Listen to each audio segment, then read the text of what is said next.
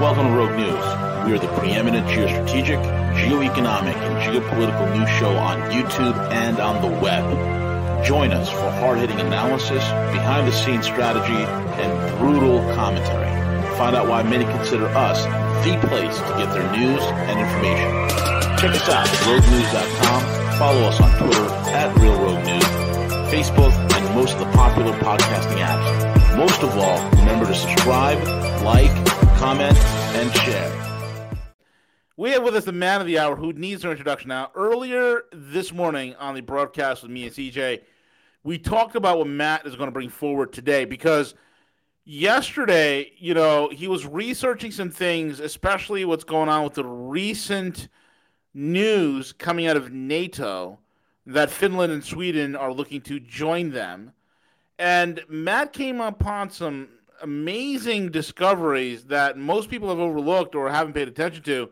He's going to be covering that as well as a myriad of other different topics. So make sure you're strapped in today. You got your seatbelts on, you got your notebook ready, and a cup of coffee because we're about to get real deep into the, all this stuff. So, Matt, welcome, welcome. And, folks, you can find his work over at the Canadian Patriot.org. CanadianPatriot.org yeah, well and the Rising Tide Foundation.net. Support Matt's work over at his Substack. It's substack.com forward slash Matthew Ehret, as well as the links to his books. Make sure you get the books in order to understand where we are today, where we're going. Get volume one, two, and three of his latest book. You got to get it, folks. It is a must read. And all the links will be in the description box, as is this will be fully featured, especially on roguenews.com. And with that being said, and also this will be rebroadcasted on Matt's website, CanadianPatriot.org as well mm. as the Telegram chat. And reach out to Matt, get involved in the Telegram chat. Matt and his wife Cynthia, they do an amazing job putting together teaching symposiums. Folks, it is so well worth it. It is so well worth it. I cannot emphasize to you enough the value that is brought because it would take me forever to hunt down books because you can't find this stuff on the internet anymore. I mean, Google's good for nothing. It's, it's just advertising engine. That's all it is at this point. You can't find anything anymore. So for me to hunt down books, it'd be impossible. So what do I do? I go to the risingtidefoundation.net. I sit through Matthew Ehret's lectures, and I'm telling you right now, you're going to be blown away. with that being said, Matthew Ehret, how are you, sir? Hey, guys. Uh, yeah, thank you again for that for that nice nice intro as always. Um, CJ's yeah, Hawaii. You, want to you want to share what you got inside you as best you can, and, and hopefully people can be inspired to want to read um, some some bigger things that they would normally not want to after they go through our our uh, discussions. Um because um, yeah, we we do we do need to really break free. I think of a lot of the um, the noise of uh, of social media and, and everything else with the information overload and just I think it's it's so valuable just to like detach for a few hours every week and just like read a book. So so you can go back to uh, the fluctuating world of chaos that we live in with so much more poise and uh, and a compass uh, that works to navigate through the storm so much better. Uh, but I'm happy that you guys today were discussing the uh, the messed up or the very I mean it is messed up but the the very interesting anomaly of, of Finland's uh, past, right? Yeah, absolutely. their their interesting Air Force logo. So, okay, this is nothing that I'm going to necessarily. I'm not going to blow a lot of people's minds away, but I'll we'll try to add a bit more to that story because it wasn't much of a discovery. Honestly, all it was was, oh, you got new members jo- wanting to join NATO, Sweden and Finland. Okay, they must have a big Nazi past and maybe that they're trying to revive, I would imagine, you know? So I just typed in Nazi Finland and just see what pop- popped up, right? That's all it was. It wasn't a discovery.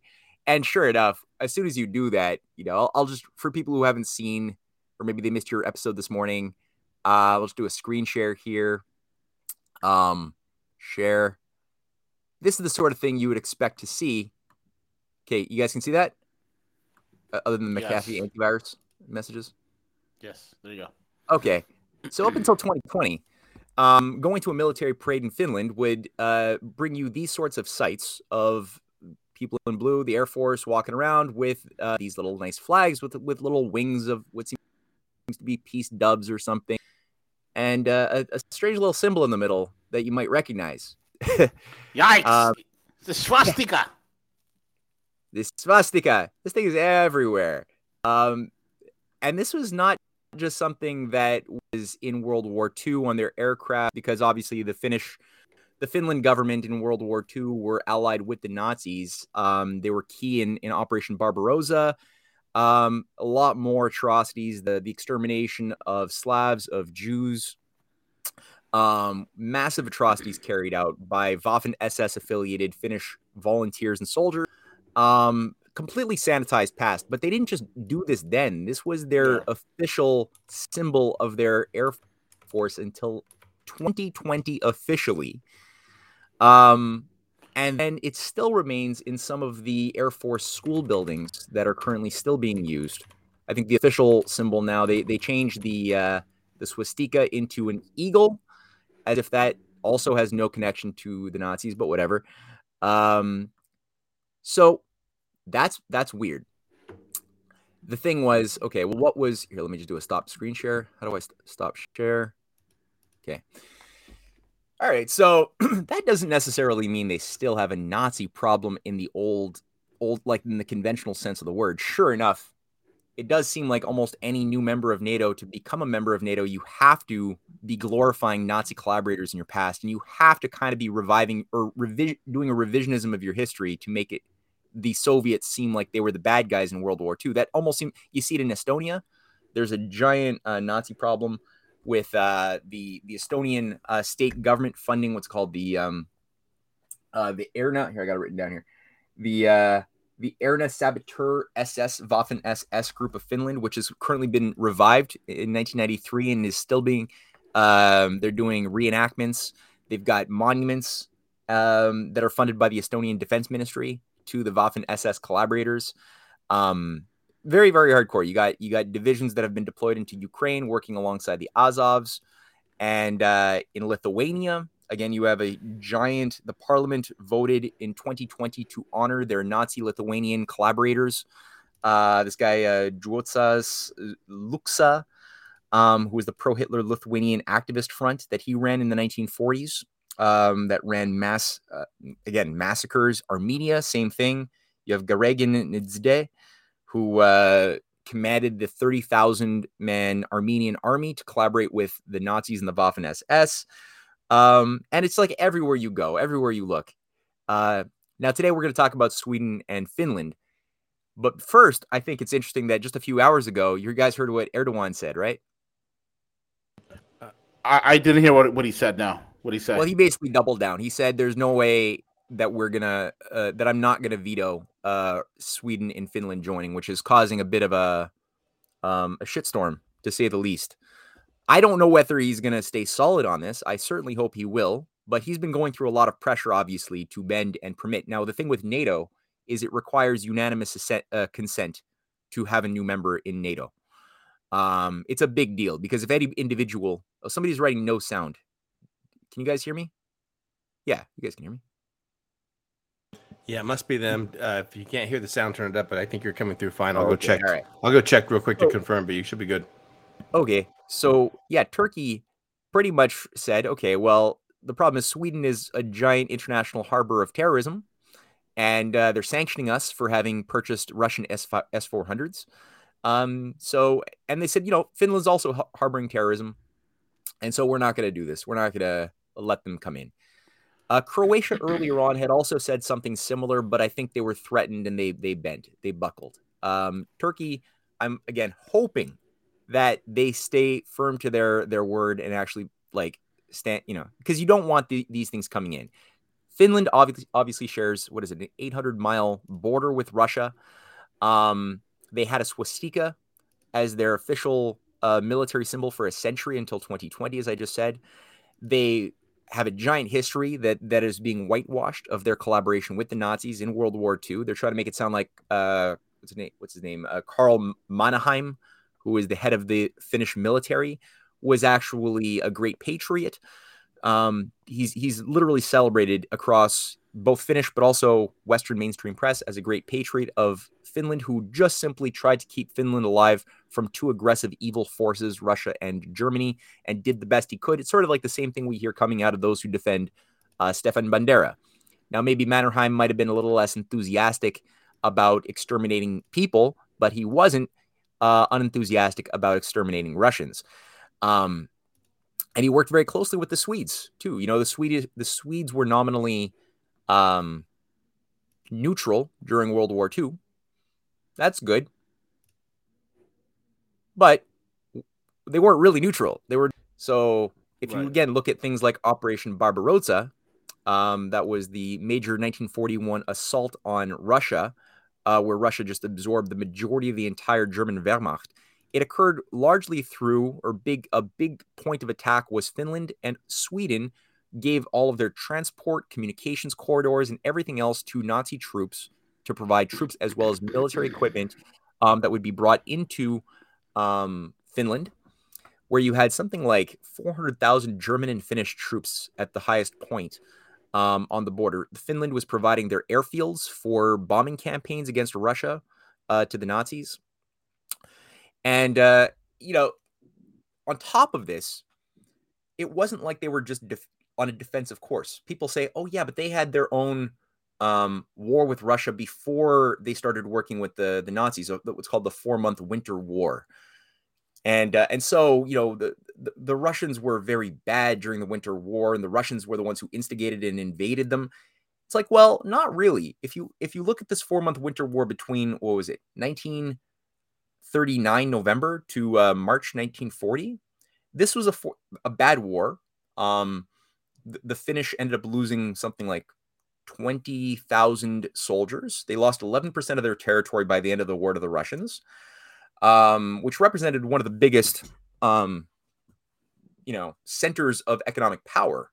However, this did Russia did everything to stop the Winter War from happening. They had a mutual security pact. I mean, you got to keep in mind, the year before that, you had the Munich Agreement. What was the Munich Agreement? That was Britain organizing um, a variety. This is the the the peace that would that would be the forever piece of Neville Chamberlain and, and secret to sure that Russia would be able to take control of first Austria and then uh, Poland, uh, sorry, and then Czechoslovakia. Um, carry power than the Germans did at that time, and the British, performing their their ancient art of secret diplomacy and backstabbing, were able to get to to persuade the idiot uh, leaders at, in Czechoslovakia to acquiesce to Hitler's demands on almost every point and ensured that Hitler was able to really relatively peacefully walk in and just take control of all of Czechoslovakia's military equipment, doubling, if not more, uh, Hitler's military capabilities to then carry out further uh, atrocities in Poland and then beyond.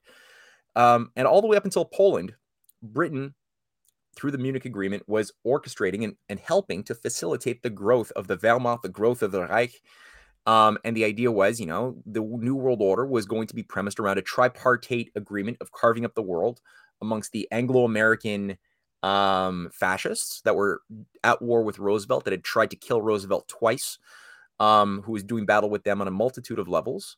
And they would control sort of the the the jurisdiction of a certain of of North America, Central America, um, certain chunks of Europe, and uh, in, you know India would fall under the control of the British um, Mussolini was getting gain control of big areas of North Africa, some areas of Latin America. Same for Franco, and Japan was going to get control of China, a little bit more of Asia, and uh, Germany was going to get control of the heartland of, of Russia.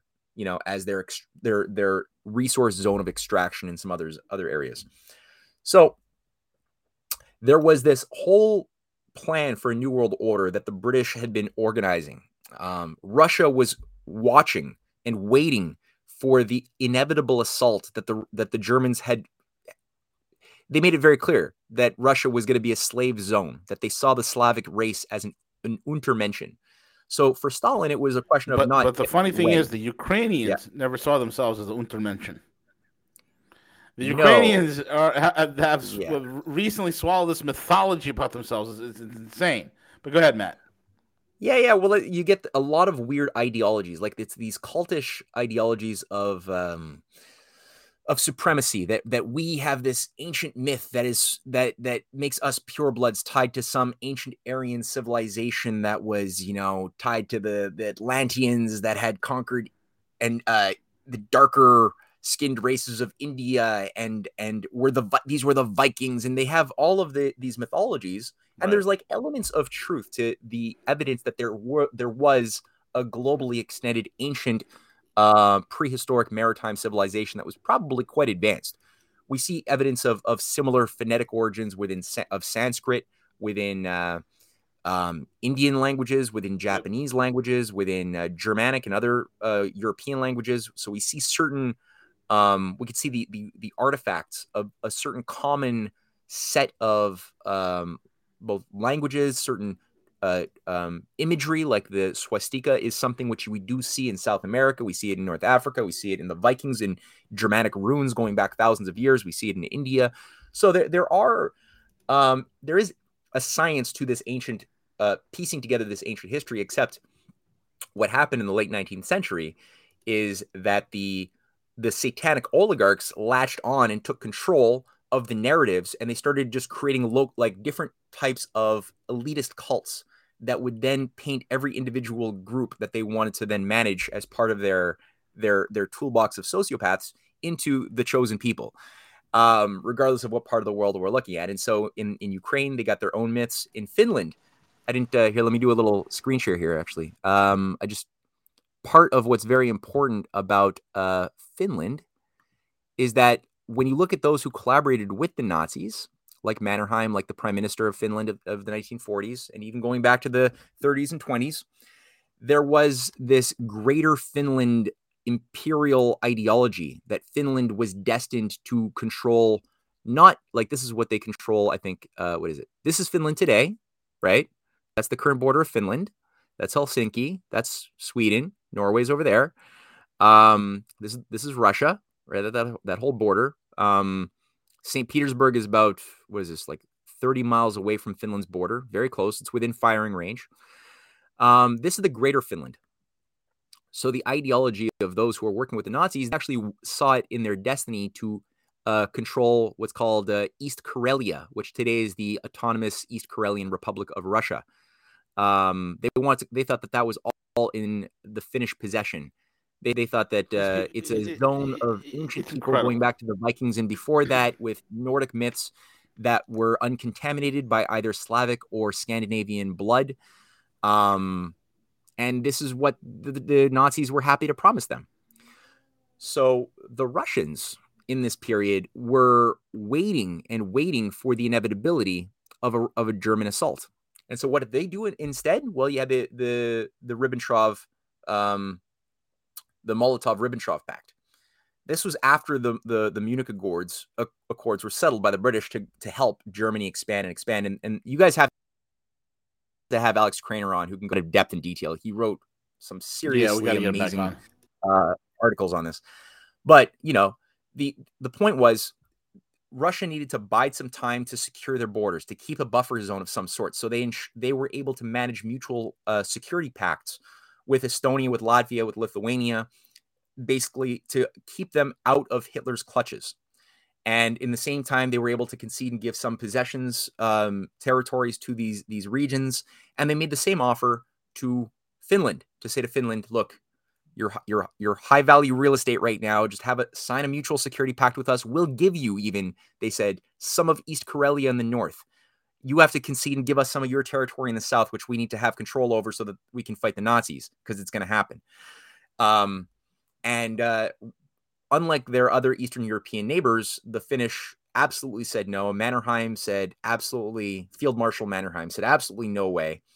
He had been preparing, he had his uh, sword and scabbard uh, um, speech that he delivered um, pretty soon thereafter, saying that I promised that in our 1919 war, um, against the the Soviets that I would not put my sword back in my scabbard until the day where we are able to reclaim Greater Finland and, and East uh, Karelia, and, and I'm gonna stand to that to this very day.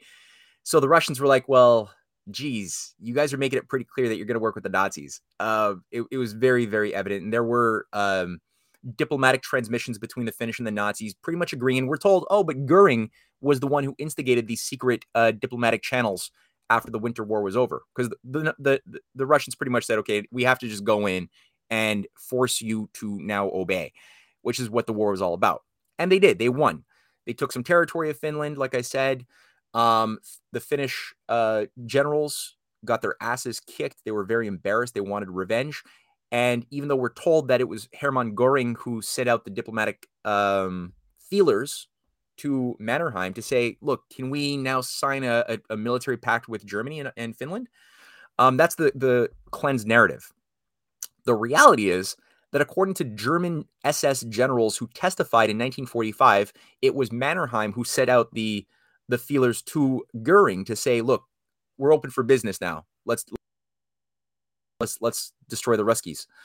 And uh, uh, the the the the treaties were put into motion now to uh, build up a, um, a Nazi military machine in Finland that would then go on to create Operation Barbarossa. Now, again, like I said, it required the Swedish as well, and the guy here's the out of the story of the the not the swastika. The story is the Finnish swastika had nothing to do with the German swastika because the German Nazi party made it their emblem in 1920, but the Finnish Air Force adopted it as their emblem in 1919 when they were gifted a uh, their first fighter jet by uh, Karl Eric Karl Eric von Rosen, part of an ancient von Rosen clan, an, an old an old family of nobles. They have castles, other things in Sweden, and he gave one of his planes to the Finnish, and that became the basis for the Finnish um, Air Force. Now his plane was decorated with swastikas.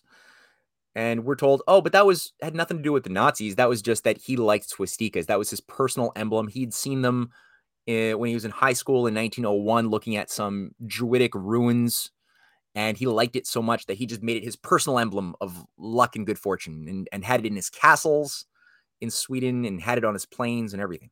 So nothing to do with the Nazis. Now here's where the story starts to break down. He was also his personal pilot in 1919, 1920, 1921. His personal pirate was World War One uh, pilot war hero Hermann Goring. Goering. Goering was the guy who drove this guy who flew him around, right, from Sweden to his castles, and, and he was also one of the innovators. No coincidence. no coincidence. No. No. Um, Just, yeah, Goering no also, in a 1920 storm, he he landed in uh, in forget which what, what one of his biggest castles is named after. I forget the name of it and he stayed a couple of nights, and that's where he met Carl uh, von Rosen's um, sister-in-law, who he fell in love with. She cheated on her husband. Actually, they get, ended up getting married. So they he married a von Rosen uh, sister-in-law and became von Rosen's uh, brother-in-law. So on that point, you got a family connection right there. That's also where they say he fell in. You know, Goering fell in love with the swastikas. Now, it's true. The the other Nazi party officials, high officers, were also in love with the swastika before Goering, but it was a common thing amongst the the white Aryan um, occult networks of of of secret societies that had become spread like a like a parasite, like a like a cancer, all over Europe at this point. Things like the Thule Society were just coming into being at this moment. Madame and, um, Blavatsky. Well, this is the thing, right? So you have the because where did the Thule Society come from? And and my wife is is conduct she's going to do a deep dive on this pretty soon. It's gonna I'm mm. sure going to be crazy, but the you can't understand the Thule Society, which is sort of the inner satanic occult religion of the Nazis, um, if you don't understand Madame Blavatsky and the Luciferian roots of the Theosophists of that were set up in 1875 because there was a, a, a, branching off. There were two branching offs in Europe, one in Germany, actually two in Germany. Um, one was the uh, Rudolf Steiner, who created the Anthro- Anthroposophy um, group. He had a certain difference. He wasn't uh, he wasn't overtly racist or anything. Um, there were still some problems with it that can be discussed in the future. But the, the other one that was more virulently overtly racist was the the group called the Ariosophy set up by this guy, um, Otto, I think it's Otto von List. And uh, no, that's not his name. It's uh, Hugo von List. Oh, I'm forgetting. Anyway, a von List uh, set up this thing as a branching off where, they, where he took all of the Theosophist uh, occult doctrine and he gave it more of an Aryan white supremacist uh, polarization to it. And he set this thing up in 1902 where it was focused a little bit more on Nordic runes, the idea of mystical powers that you can get by configuring these different ancient runes.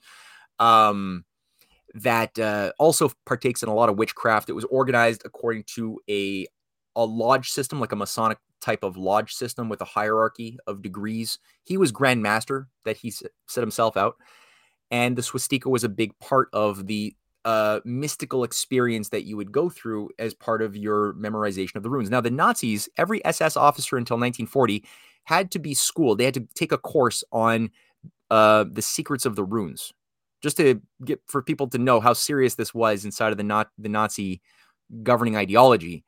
Um, they it's, really were. It's, it's literally crazy.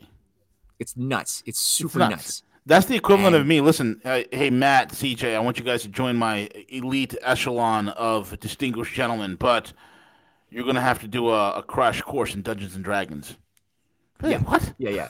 It's like they're treating the Lord of the Rings like it was ancient Real. history. Like, or... yeah, exactly. It's it's, it's freaking nuts. And there's a reason for that. And this is what people need to understand. Matt, you made a critical point in in our in our in, in our back and forth communications that you, me, and TJ were having, right? Like like when you got when you started cutting your teeth on a lot of this occult stuff, right? This whole hidden knowledge and the esoteric and stuff. You know, we and, and, and I, I, kind of did the same early on in the beginning as well in my venture of awakening and stuff. We we start throwing around jargon and terminology, but we don't fully understand or grasp it. Like you made a valid point. You said, you know, here I am talking about frequencies and vibrations and this and that, uh, and and this grand geometry, but I don't understand this mathematical aspects of this grand geometry to even break it down, right? The actual math, the mathematics, the actual math behind it, right? Yeah. And it's the same thing when people are talking about, you know, oh, there's these vibrations and energies and these megahertz and, and gigahertz and terahertz and this, that, and the other. But if you don't understand the, the actual physics, the actual science behind it, you kind of kind of get lost in the sauce. And then you st- and you made a key point as to, you know, you, you, you talk about um, uh, Schiller, Friedrich Schiller, uh, the Ghost Seer. Yeah. yeah. As and, and then Plato, which is, was very integral into cracking the whole entire thing wide open. Yeah. Yeah, yeah. Well, how's that was yeah. You want, me, you want me to talk about that? No, no, no. I was just making a comment about that. You can, you know, because it's, you know, my brain just like fired off. I'm like, no, no, but dude, I, I mean, it's all very important stuff because I mean, yeah, we we band we banter about, um, bandy, bandy is the word, yeah. bandy about uh, words sometimes that um, we skip steps when, when, we use a word. We often don't think about the meaning of the word, and the same thing for symbols. And I was big into sacred geometry um, I, because you know, in my mind, I was trying to make sense of a lot of the, the the the lies, the conspiracies that I was starting to try to you know peel the onion layer, and you start seeing pretty quickly that there are these Freemasonic forces. There are um, that's something you bang right into, no matter what type you know and and you start seeing that this is something which goes back a long time and you, you start trying to figure out well what the hell does the oligarch what's driving this evil? What is motivating them? What do they what are they thinking?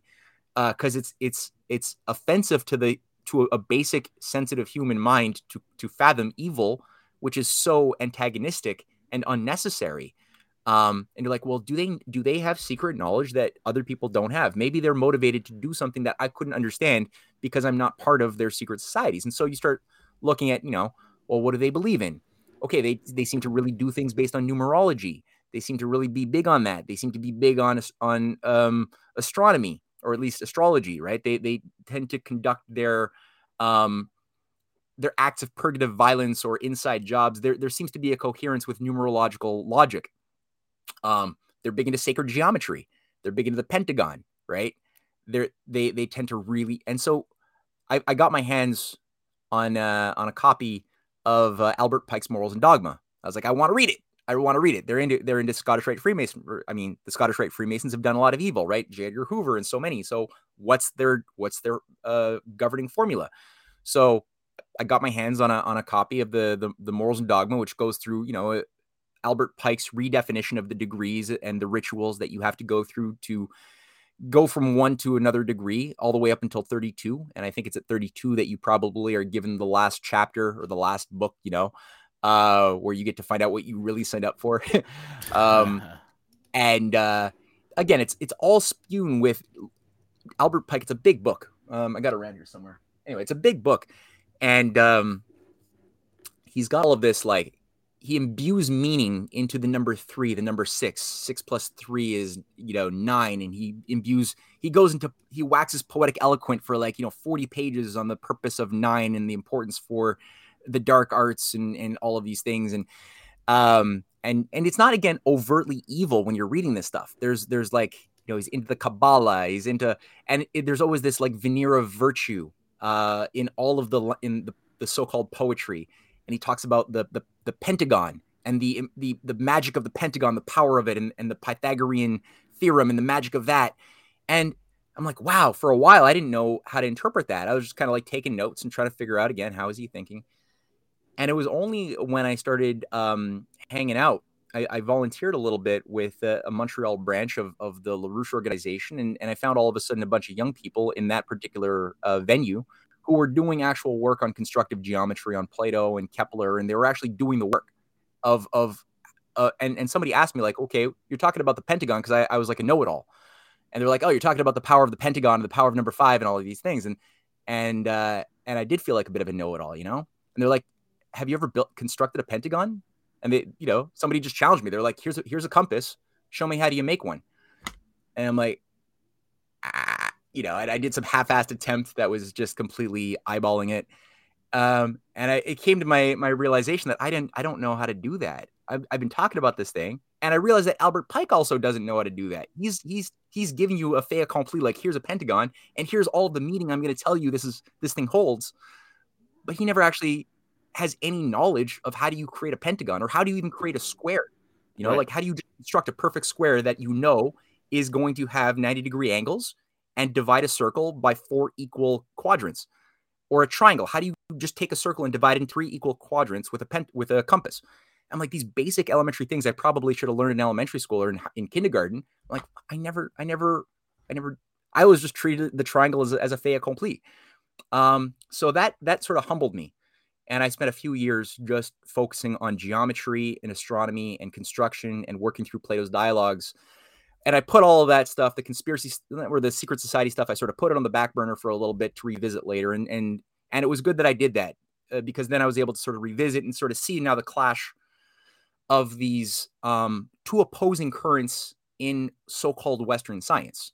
And like when you read Kepler, one of the key enemies that Kepler has in his life when he is making real discoveries of the harmonic harmonics of the planets around the sun. I mean, how he does it, and he's taking you through how his mind is generating its paradoxes and overcoming them through new discoveries and and and concepts, hypotheses that he tests and proves are true that become the basis of his three laws.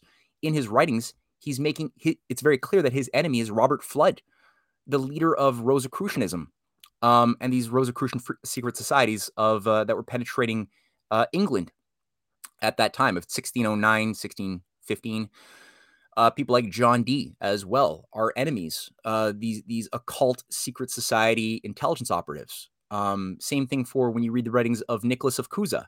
He's doing battle with these hardcore uh, occult networks who are all everyone's trying to use the word sacred geometry, harmony, but one school of thought has the words used under an, a, a, an occult, um, esoteric, gnostic worldview, which which makes the the the the concepts um forever separated from the power of human thought or reason to access. Whereas the the the better school that makes the the creative discoveries that fights for our freedom, um, and this includes Leibniz, this includes um, I mentioned Kepler, but many others. Edgar Allan Poe is also fighting on the good side here. They're the ones who are actually making the concept of discovery and sacred geometry intelligible um, to human beings as a whole. Benjamin Franklin, his work on science is key in all of this. So um, that that helped me sort of appreciate the the the epistemological sort of warfare component of geopolitics, which I think is the most important. It's more important than than economic fights, political fights. It's the fight over ideas and the creation of synthetic ideologies that masquerade with truth but actually have none of it. I saw somebody in the list here um, mention something about the, the tuning, right? Why is there why is there a scientific natural tuning of C256 or A4 uh was it uh A432 so, and, and an unscientific tuning of A440 which is jacked up artificially high as a, as a standard around which we we build our instruments that go into orchestras or that we sing to that could break our voice if it's done unnaturally why did mm-hmm. the human body evolve to in in a universe in a space time that had certain harmonic frequencies embedded as natural bandwidths right around which even like uh you know spinal doctors even today will use a tuning fork tuned to a uh 232 or or a the same on the same frequency scale. If you go up a little bit, it's A432. Um, oh, sorry, C256 or A432. They will use that to find where is a break in the spine of, of, a, of a, somebody who's suffered an injury. And where it stops resonating is where they will be able to see that there is now a break in the spine at that place that we have to do surgery. That's a first degree uh, analysis even now. So the body, the the molecules that that evolved with us in our particular region of space, um, evolved with this this natural tuning. And when we sing in in opera or any type of natural singing, it has to abide by these same principles, right? That uh, that shape the behavior of the planets around the sun, which is there in Kepler. So, I mean, a lot of people will. It's it's it's almost like a popular thing in the alternative um, science community these days to to know this on the surface, but to know scientifically why is it true. Um, on the work. So I, I again was very fortunate to have encountered the Montreal branch of the Schiller Institute. I, am not with them anymore, but that was a good learning process. And uh, and the works of Plato also very like Plato himself said, you know, no one is allowed to go into my academy. Right above the, the entry door, it said, "Let no one enter here who who has not mastered geometry." and he made a point. You have if you're going to have the the ability the the um the the power and the responsibility that you will then take on to navigate through dialectic of philosophy of, of justice of politics. If you're going to be able to to have that type of work you have to create a, a foundation of mastering how your mind moves when it makes discoveries in the other domains of you know basic two-dimensional three-dimensional geometry. How do you fit um, how do you fill space in the two dimensional space versus how does that change when you fill space in a three dimensional space, cubes or tetrahedra or icosahedra or, uh, uh, you know, um, like, you know, um, uh, dodecahedral uh, shapes with with pentagons on the sides, you know, 12 pentagons. When you start fitting them together, what types of gaps are left? What types of proportions occur? mathematically that will give you a better insight into the nature of the again orbits or other um, phenomena of nature. So there is like a rational approach to numerology. These guys were Pythagorean for that reason. That's why Plato was a Pythagorean.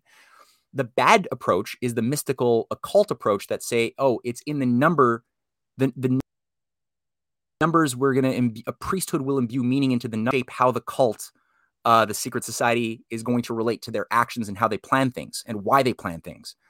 It's very different because it's one is based on how you expect the universe conform to your priesthood's desires, which works for geopolitical interest. The other one is how do we tune ourselves to what the universe already has organized as a quantized universe, right?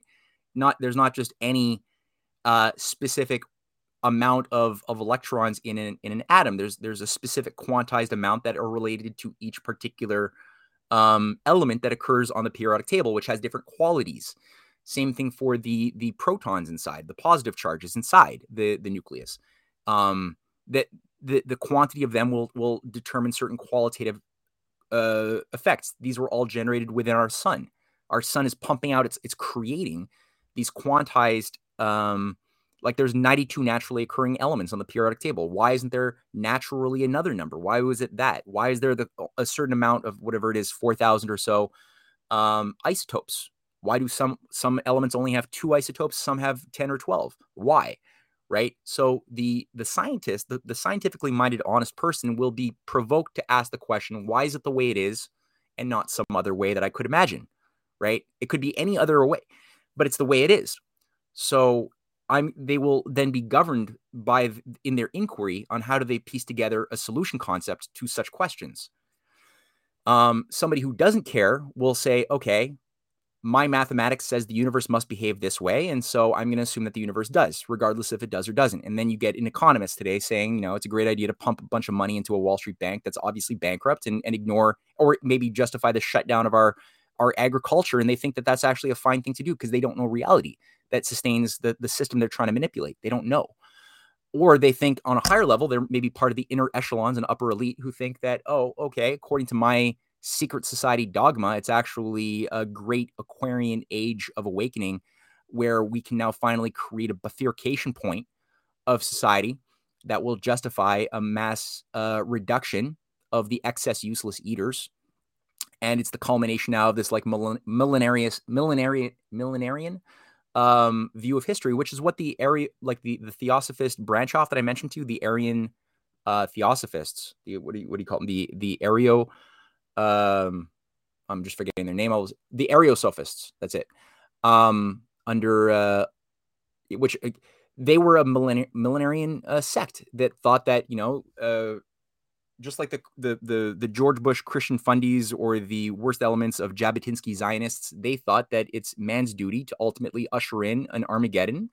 That's how they read their Bible, and to bring in a new age of humanity, of post-human age, in conformity with whatever their their doctrine was.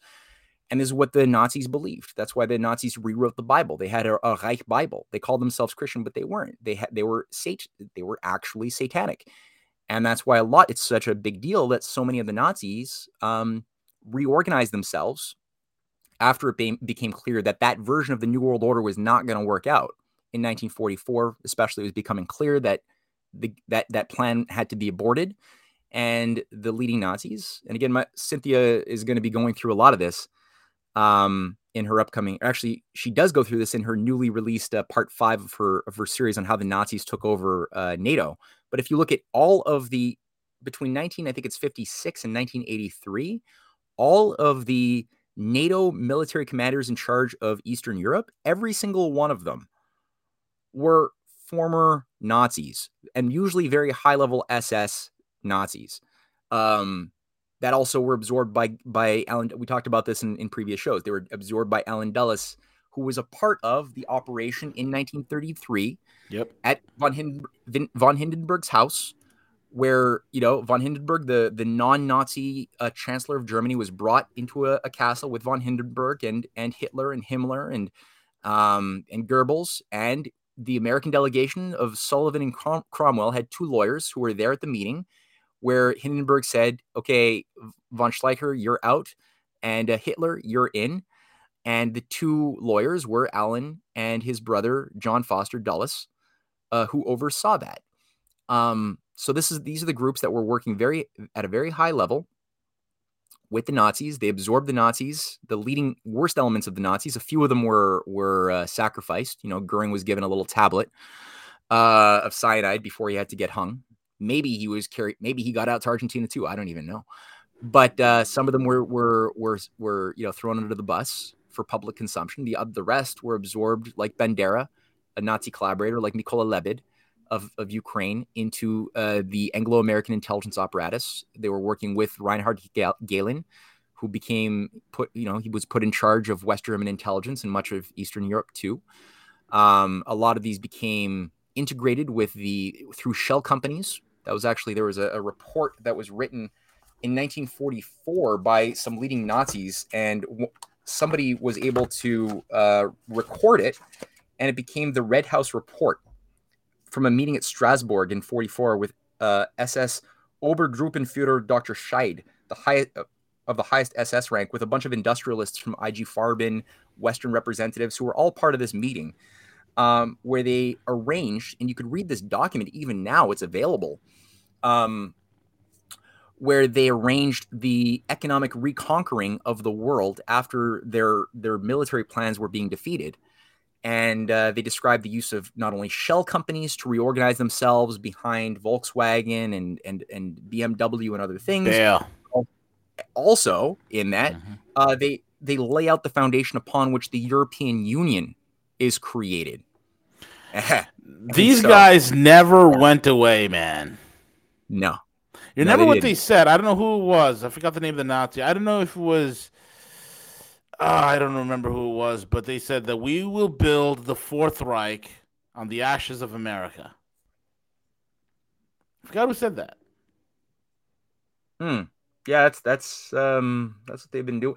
I mean, this is the thing, right? Like there were a lot of, and again, I remember last week we talked about this a little bit. You showed images of Madison Square Garden, New York, of the Nazi rallies. They we had the same thing in uh, in Quebec.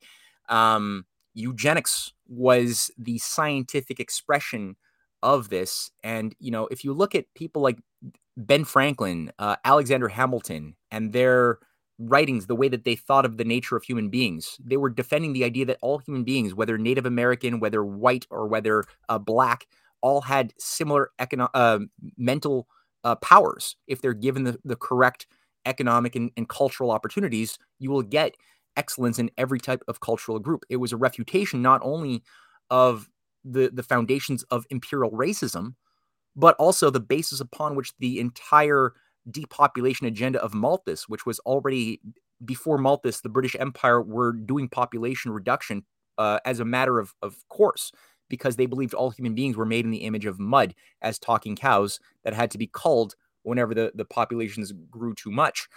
And this is what people like Jonathan Swift was was making fun of polemically, devastatingly, uh, in his uh, a modest proposal, which is a great satire. People should read it. But he's destroying, you know, he's he's basically saying, okay, well, we're already killing the poor with our economic policies. Um, we have all these dead bodies, and, and a lot of them are babies. So let's find a way to maybe like um, deal with like the food crisis a little bit by finding recipes for uh, eating the babies who are dying anyway by our policies. And he, he's like, you know, showcasing a radical cartoonish view of what yeah. the empire is actually thinking and doing, and it shamed.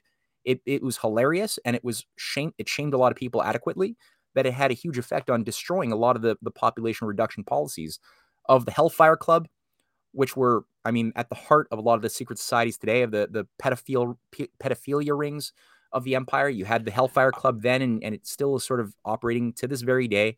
And Matt, I want to clarify also something. Into this stuff. I want to clarify something, and I know you could back me up on this. Yeah, a lot of people like, well, Benjamin Franklin was part of the Hellfire Club. N- no, Franklin no. was sent to spy on the Hellfire Club because he knew what their subversive uh, uh, uh, the things that they were up against, right?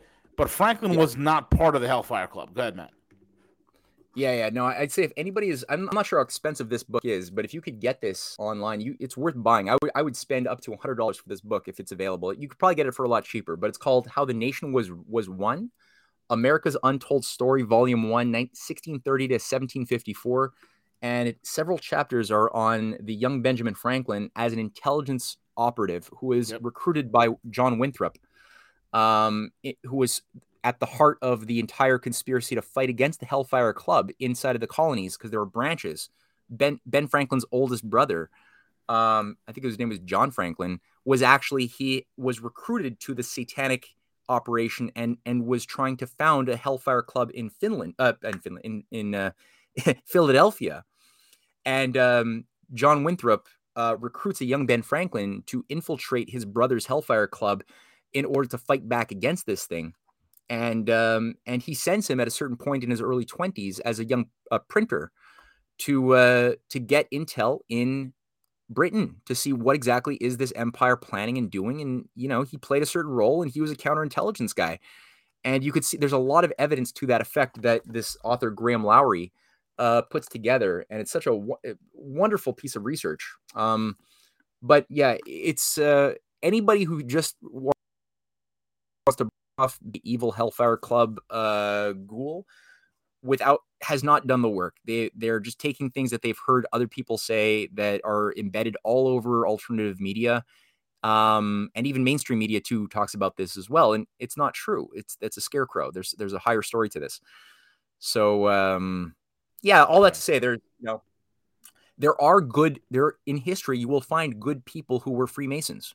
You will find that going back to you know I'm sure that if you go to Egypt, um, even the origins of Freemasonry, Frederick Schiller writes about this in his Mission of Moses uh, Universal History lecture, which has been transcribed, um, 1789, and uh, and he goes through a rational reconstruction of the origins of Freemasonry, which likely had some positive original origins at it at, at its time in a in a in a that were probably also tied to um, um, the reign of Akhenaten, the the the singular um, monotheist uh, pharaoh of Egypt, right? In around uh, was around 1350 BC, where there's this anomaly where Akhenaten gets rid of all of the the polytheistic pantheon of the Egyptian gods. He creates a new capital. Um, you have a, a, Renaissance period of the arts in Egypt where you all of a sudden don't have these these two dimensional images of like symbolic images of hieroglyphs. All of a sudden, you have a lot of naturalistic, almost like Renaissance realism in the uh, portraiture and the sculptures uh, around the period of his rule. And uh, and then he disappears after maybe 20 years of, of ruling. He's disappeared. His enemies take back control. The the polytheistic gods are reinstated, um, and a new age of sort of corruption sets in intellectually. But the the the the growth the the the growth of the of Freemasonry likely had some positive, like I said, origins tied to Egypt being an, an astronomy hub of the world. Like they had the, the greatest understanding of the cycles of the stars. The Pyramid of Giza itself is a very clear observatory, you know, and, and there's like several tunnels, tunnels inside the, the Kings and Queens tunnel um, with, with two different compartments that when you're inside looking through those tunnels, you could even do stargazing in daytime because the sunlight gets diffused when it goes through these tiny little little perfect tunnels so that you could see the stars in the daytime. Um, so it's an observatory, and it was tuning to figure out how do you tune your laws and tune your social organization to the laws of nature and to the heavens. Um, so numerology and other things from that basis. This is why Pythagoras studied in Egypt, right? Plato studied in Egypt before bringing back what they learned um, to to Greece or to Italy. Um, so were they were their numerology was based upon a physics of reality whereas the the evil guys they try to make the physics the slave of the number of the quantity being dominant to the quality that's why they say today oh yeah we've got infinite multiverses that we can come up with right? And that's actually become crappy idiotic mainstream physics that's that's but, popularized but, in our in our media with but marvel, marvel but marvel yeah. said doctor strange in the multiverse of doom.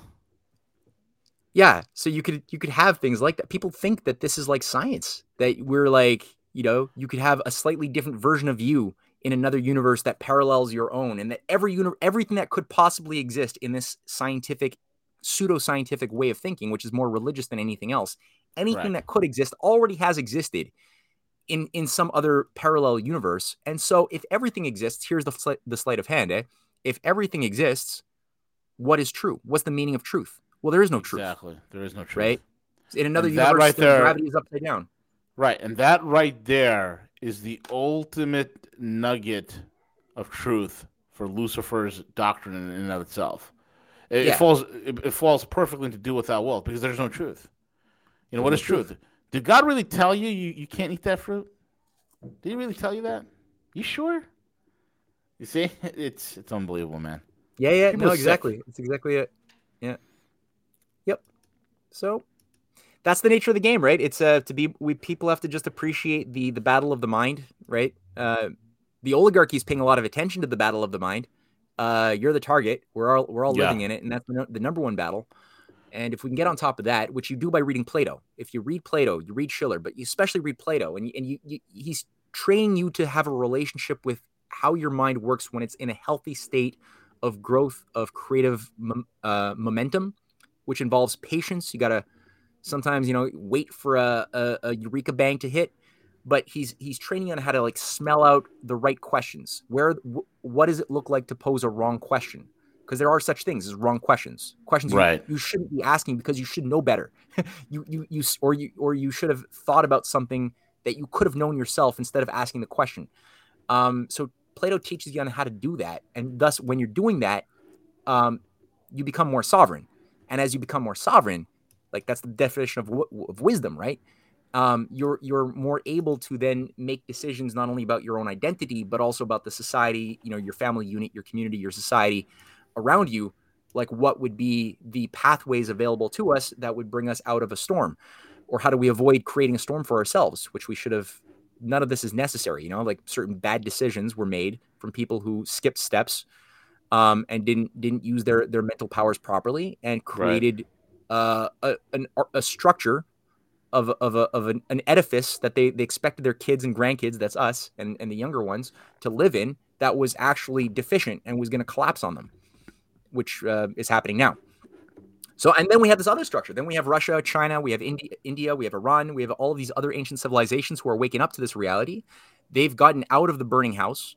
They've created a viable alternative structure with a different paradigm completely, which is viable. It's actually premised on principles of natural law that are provably the case. They're creating wealth. They're not just extracting or destroying wealth by creating wealth. They're actually creating real wealth. Their monetary system is tied to um, the growth of the real economy, the the uplifting of people out of squalor. Um, so say what you will about you know what you don't like about China or Russia's green energy policy, or like how they're why are they not calling out man-made global warming as being an evil fraud, or why are they not calling out COVID as being like an evil thing? Um, there's another reason. There, there's a fight going on, and if you're thinking on that lower level because you just want to have like total satisfaction, uh, that the truth is literally going to be said, when there's a real world fight and they're dealing with insanity, like Russia and China are dealing with crazy all over the place, with, yeah. including their own embedded deep state structures, especially in Russia. China has de- de-weeded their deep state garden quite a bit, but Russia still has a bit more of the weeds um, that they're still dealing with, on top of crazy and Nazis, open Nazis oh, um, yeah. religiously motivated outside and all around the periphery that they're trying to negotiate with without going to nuclear war. That, that takes a, some finesse. That's, that takes a lot of finesse, man. Yeah. That takes a lot of finesse. Yeah. But but China's economy is collapsing, Matt, because you know they locked down Shanghai because of COVID. That, that so yeah. their economy is imploding and uh and yeah. yeah. Yeah, people actually say that shit. Eh? I mean, but that's the thing. It's like, yeah, their economy is not based. If, it's like if, if if we did that, we would collapse because we, like and, and, Shanghai is we like did that, and we are collapsing. We're imploding. Yeah, none of the numbers yeah, coming out is true.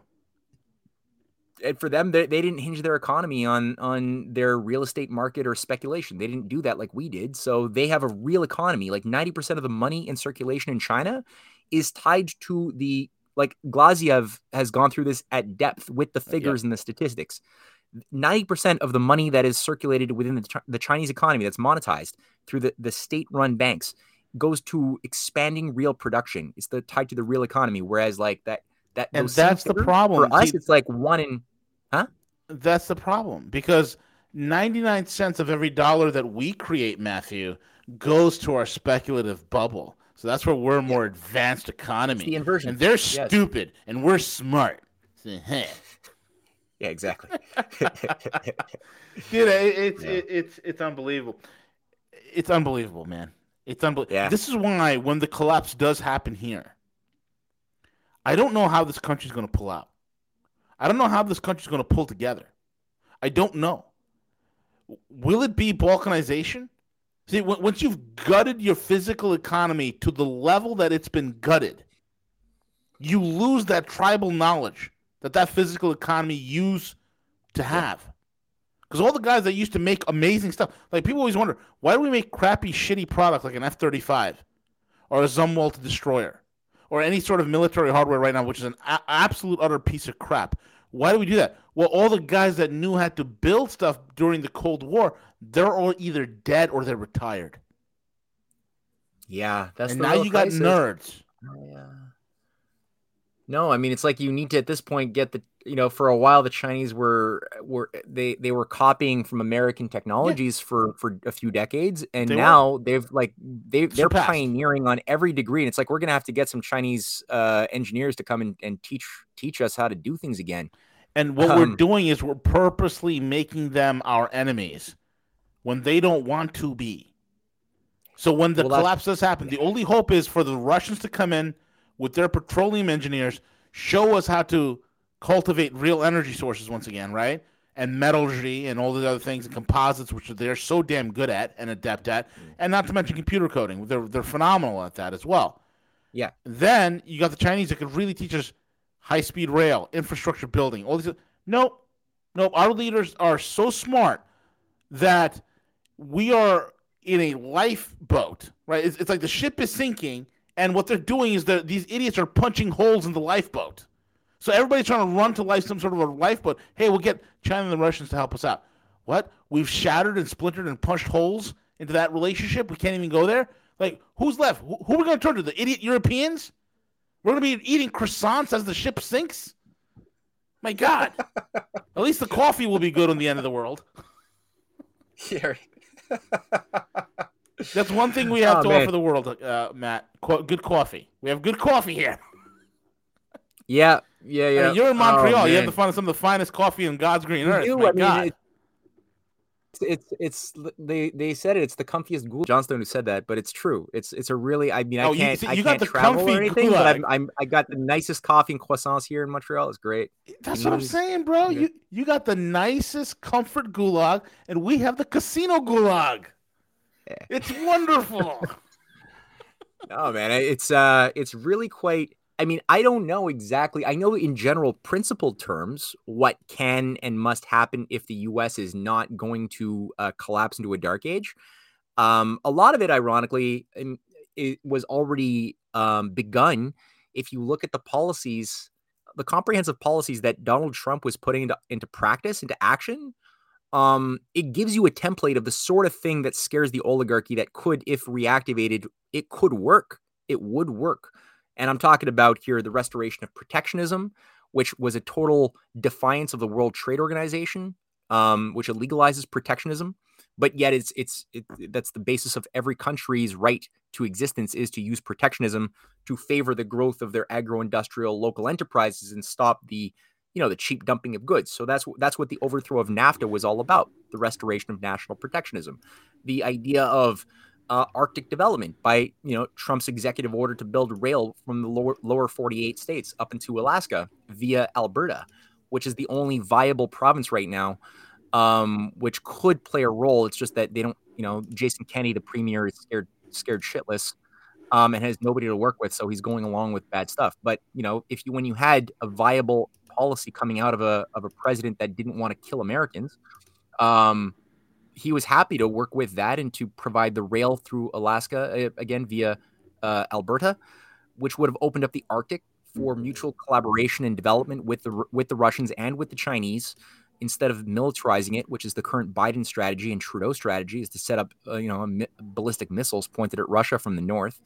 Um, the U.S.-China trade agreement, which went into effect January 2020, which involved China offering to buy 30, $350 billion of US finished goods as part of the rehabilitation process after 60 years of, of self mutilation and decay of the US. That's what Trump had negotiated with behind the scenes. Right. He, pro- he attached the US CIA, like the CIA from the US conventional military forces. Um, he defunded the NED regime change operations in Hong Kong, Xinjiang, Ukraine, everywhere else. Um, the former ambassador to Ukraine under Trump who testified at Trump's impeachment trial, forgot her name, but she even said if Trump was in still office, there would be no Russian military invasion of Ukraine. And that's a bad thing, she said, which is why it's so great Trump is out, because, like, that doesn't make sense, but she said it. Um, but it's true. You know, the space program, the, the Artemis Accords, based upon an idea of the sovereign, like, sovereign nation state uh, process governing the the, strat- the strategizing for an international space plan mm-hmm. with a, a, look towards cooperation with the East. That's vital. I mean, all of these things were what Trump was putting online. The, the, the defunding of the World Health Organization.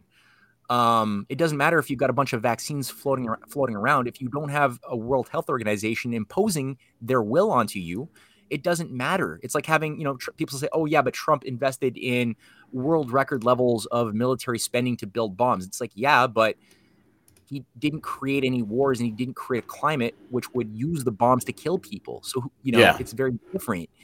Um, if anything, he took the the the fire out of North Korea by having hamburgers with with Kim Jong Un, brokered the the unification process that was that's now been totally sabotaged with the South um, which also destroyed the reason, the raison d'être for the U.S. THAAD missile shield to be in South Korea or the U.S. biolabs to be in South Korea in the first place.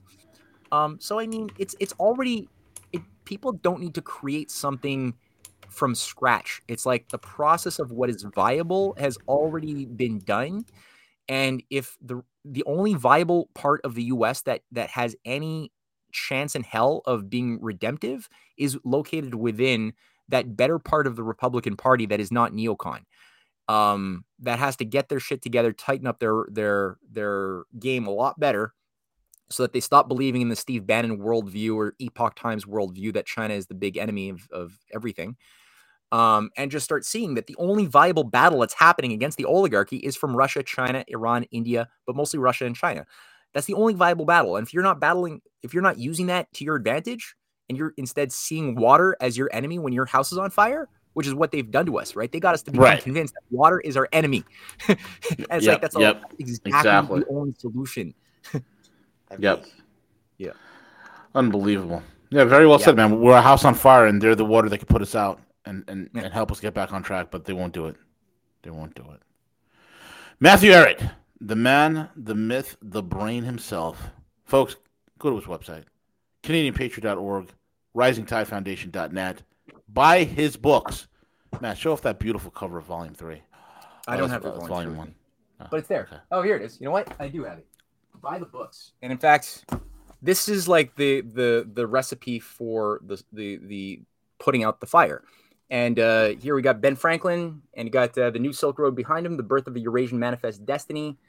Um, all three volumes, you can get them on the CanadianPatriot.org website.